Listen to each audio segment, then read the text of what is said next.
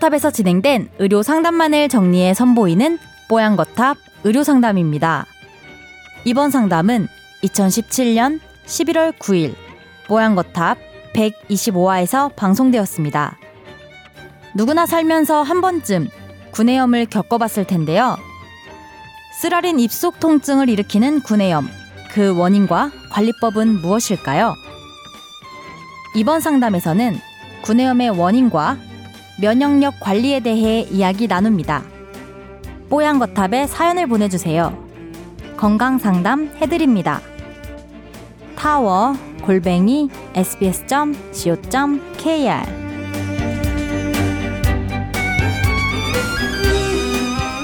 자, 이분은 아, 아내사랑 지극하신 분입니다. 아, 와이프가 과장을 좀 보태서 하루 걸러 하루 꼴로 입병이 납니다. 알보치를 달고 사는 느낌이랄까요? 입병이 심할 때는 몸살이 오는 것처럼 힘들어 합니다. 볼 때마다 대신 아파줄 수도 없고 어찌하면 좋을까요? 어, 와이프는 34세, 아, 그리고 뭐, 몸무게도 정상이고 혈압은 조금 낮습니다. 아, 콜레스테롤 수치는 조금 높게 나옵니다. 라고 적어주셨습니다. 뭐 이 입병 얘기는 예전 회차에서 한 번 또 다뤘던 것 같아요. 네, 알보치 알보치를 얘기. 쓰냐 마냐. 음, 예, 어, 조동찬 기자와 함께 네. 얘기했었죠. 그 알보칠은 사실은 통증을 음. 한번 그 화학적 방법으로 지짐으로써 통증이 좀 많이 경감된다고 얘기를 말씀을 드렸죠. 정말 수사 그대로 지지는 거죠. 네. 예, 병변을. 근데 이제 조동차는 반대를 했었죠. 네. 왜냐하면 음 그런 것들보다는 뭐 내부적인 어떤 면역 체계가 더 중요하다. 음. 어 그래서 사실은 저는 좀 반대입니다. 이게 통증이 너무 심하고 사실은 아프니까 이게 그 우리 뮤코자층이 사실은 이앞 입안에 있는 점막이 날아간 거잖아요. 네. 그럼 통증을 느끼게 돼 있어요. 근데 그거를 어 막을 다시 만들어 줘서 덜 아프게 지금 만들어 드리는 게 알보칠인데 사실 이게 발생 안 하는 게 사실 더 중요하다고 생각을 하거든요. 근데 이거는 우리가 점막의 그 재생 관련돼서는 사실은 몸의 컨디션이 제일 중요해요. 왜냐하면 점막이라는 구조는 어 쉽게 재생을 하고 쉽게 탈락을 합니다. 네. 그러니까 쉽게 탈락을 하는데 그때 재생력이 받쳐주지 않으면 점막이 끊기게 되는 거죠. 음. 그러면 파이게 되고 파이면 그쪽 그 점막 아래쪽 부분이 노출되면서 통증이 느, 느껴지는 거거든요. 네. 그러니까 재생력이 부족하든가 아니면 탈락이 많이 되든가. 34세면 아직은 그 면역력, 재생력 괜찮을 나이 아닌가요? 그렇죠. 이제 그 원인을 찾아야 되는데 이걸 단순히 음식만으로 해결한다고 보면 조금 어려울 것 같고요. 네. 음. 사실 이 부분에 대해서 판정을 사실 해보려면 류마티스 내과나 교원 질환을 보는 쪽에 가서 한번 체크를 받아보는 게 한 가지 방법이라고 생각이 듭니다. 갑자기 류머티즘이 왜 나오지요? 지금 이 시점에? 그 면역 담당하는 쪽 있잖아요. 우리 아, 류마티즘은 사실 네. 자가 면역 질환이나 그렇죠. 이런 것들을 어, 담당을 하고 특히 입안에 허는 부분이 그냥 간단하게 넘어갈 수도 있는데 배쳇병이라고 들어보셨죠? 네. 들어봤어요. 어. 배체특평. 어, 그 우리 외성기랑 입안의 허능 부분하고 또 관련이 있을 수도 있어요. 이게 병이 좀 진행이 됐을 때 얘기하는 거거든요. 만성으로 있다면 그런 부분을 검사하는 부분이 어 그런 과에서 검사를 해보는 겁니다. 예. 그래서 한번 해보고 그렇게 안 될 때 이제 생활력을 바꿔야 되는데 참 사람마다 부족한 게 다 다르더라고요. 똑같은 상황으로 왔는데 이 사람을 쓰는 약은 달라지고 어, 처방도 달라지고 하는 것들이 나오기 때문에 사실은 이분 상태에 대해서 뭐가 먹으면 좋다라고 얘기하기는 참 어려워요. 예. 비타민 C 그냥 문득 떠오르는 것은 어떤가요? 교수님 도움 말씀 좀 주신다면? 그러니까 이 구내염이 참 어려워요. 음. 이게 해결하기도 어렵고 그 구내염 환자 오면은 사실 어느 과로 보내야 될지도 고민스러워요. 피부과, 피부과를 보기도 하기도 치과로 예. 갈까? 아니면 뭐 네. 류마티스 반복되는 경우에는 감별할 수는 있겠지만 그래서 참 구내염은 삶의 질을 많이 떨어뜨리거든요. 그럼요. 음식 네. 먹을 때도 매우 그렇죠. 아프고 저처럼 이제 말을 주 업으로 삼는 직종 같은 경우는 더 힘들죠. 발음도 잘 안 되니까. 그렇죠. 고객 응대할 때도 우물우물거리게 되면은 좀 문제가 생길 수도 있겠죠. 만약에 예. 그런 직종이 계시다면. 통증에 대한 거를 되게 힘들어하시고 네. 사실 근데 이게 근본적인 치료가 뭐냐라고 얘기를 하려면 근본적인 원인을 알아야 되는데 그것도 참 진단하기가 힘들다는 거잖아요, 지금. 음. 근데 중요한 건 진짜 면역인 것 같아요. 아, 그, 그 면역을 어떻게 높이느냐고요. 그게 정말 중요한데 그 면역을 올리기 위해서 아직 의학적으로 뭔가 뾰족한 수가 별로 없는 거죠. 어허. 근데 적어도 면역이 더 떨어지지 않도록 우리가 할 수 있는 예방적인 건강한 생활 습관 같은 건 있는 것 같아요. 그래서 뭐 구내염은 보통은 여러 가지 원인이 있을 수 있지만 하여튼 전신 상태가 떨어지고 면역력 떨어질 때 세균이나 곰팡이, 바이러스 이런 감염들이 생기면서 반복적으로 나타날 수가 있거든요. 그런 사람들은 뭐 한번 라이프 사이클을 보기는 해야 될 것 같아요. 스트레스 너무 많이 받지 않는지.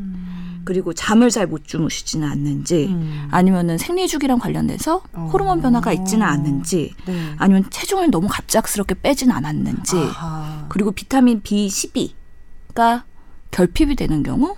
비타민 그리고 B12요? 예, 철분과 엽산 이런 것들이 결핍되진 않았는지, 그러니까 내가 영양적으로 골고루 섭취하고 있는지 그런 것들을 봐야 될 것 같고요. 예방적으로 그러면은 음. 종합 비타민 제제를 하나 구입해서 먹어보는 것도 대처가 될까요? 음. 대처 방법 뭐 그런 건 아니에요? 나쁘지는 않을 것 같은데 그게 이분은 벌써 드셨을 것 같아요. 이 정도라면 먹고서도 지금 해결이 안 되기 때문에 연락을 주셨을 것 같고요. 근데 뭐 혈압도 평소에 좀 낮은 편이고 그다음에 콜레스테롤도 높다고 하셨잖아요. 사- 나이 30대. 음. 그렇다 보면은 건강한 생활 습관을 그렇게 하고 계시지는 않을 것 같다는 생각은 들긴 해요. 아 그래요. 예, 요것만 딱 보더라도 예, 규칙적인 운동을 하시거나 아니면 식생활에 뭔가 균형적인 그런 식단을 가지고 하시는지 그런 것들이 좀 의문이 되긴 하거든요. 자, 남 기자님. 네. 남 기자님 누구보다도 바쁘게 살고 계시잖아요. 요즘 같이 갑자기 뭐 기온이 뚝 떨어지고 계절이 바뀔 때 면역 관리 어떻게 하십니까? 살기 위해서라도 정말 건강 관리를 해야 되는 그런. 여기자의 삶, 네. 기자의 삶 살고 계시잖아요. 저는 그래서 한 3년 전부터 정말 안 하면 죽을 것 같아서 운동을 해요. 네, 같아서. 한 주에 한 번씩 그냥 제일 가까운 데서 하려고 집 앞 정말 바로 앞에 앞에 동에 있는 데 작은 짐에 가서 음. PT를 해요. 아, 그래서 효과가 좀 있어요. 그 전과 후로 좀 건강이 좀 달라지는 걸 음. 느끼나요? 일단 꾸준히 운동을 하니까 그냥 이만큼 근근히 살아가는 것 같고요.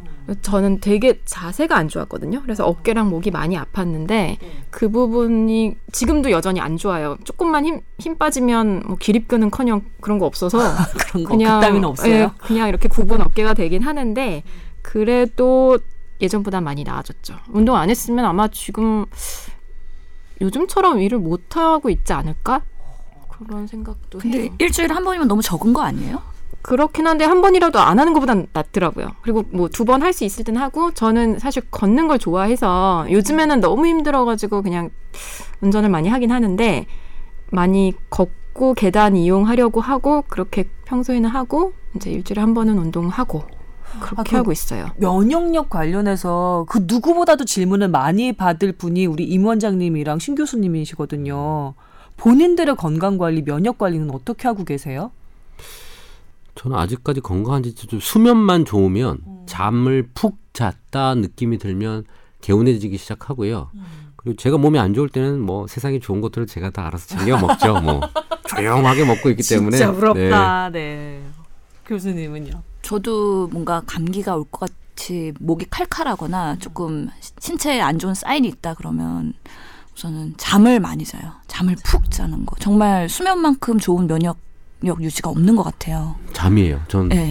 100% 잠. 잠, 잠. 네. 음. 그리고 영양 주사를 가끔씩 맞고요. 그래요? 어. 저 수액으로 맞는 거? 예. 어. 그리고 뭔가 몸에 걱정되는 사인이 온다 그러면 저는 적극적으로 검사를 해서 염증 수치가 올라가진 않았는지 아니면 갑자기 심장이 가끔씩 콕콕 쑤실 때가 있거든요. 저도요. 그럴 때 심전도도 해봤고요. 어. 새로운 사랑이 나타났나요? 왜 그러죠? 심장이 콕콕 쓰죠? 아 그래요? 네.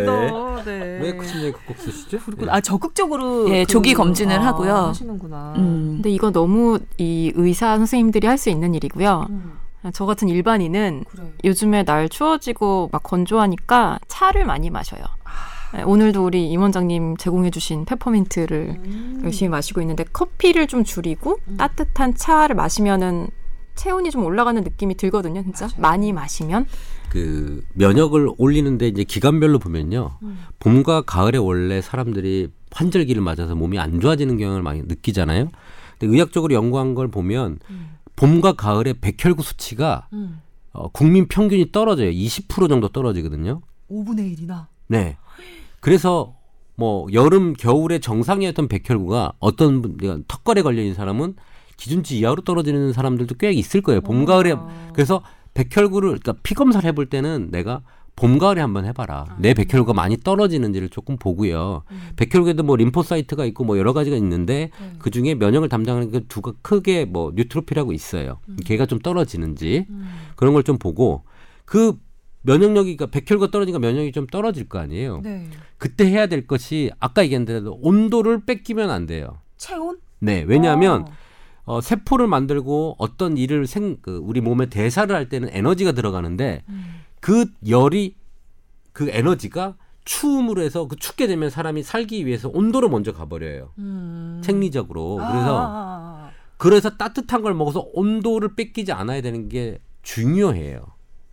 그래서 조금 뭐랄까 봄 쌀쌀 봄 그 우리 찬바람 불 때까지도 내복을 입고 온도를 유지하고 따뜻한 걸 계속 먹고 음. 그렇게 온도를 유지해서 에너지를 뺏기지 않고 그 에너지를 가지고 떨어졌던 백혈구를 생산하거나 어. 어, 몸의 대사를 하는데 쓰시는 그렇지. 게 좋다. 그, 그, 그것에 에너지를 써야 되는데 네. 백혈구 생성에 에너지를 써야 되는데 체온 올리는데 에너지를 뺏겨버리면 백혈구로 갈 에너지가 없어지는 네네. 거니까. 그래서 요즘에 뭐 있네. 우리 생체 온도를 1도 올리자 이런 운동이 있잖아요. 음.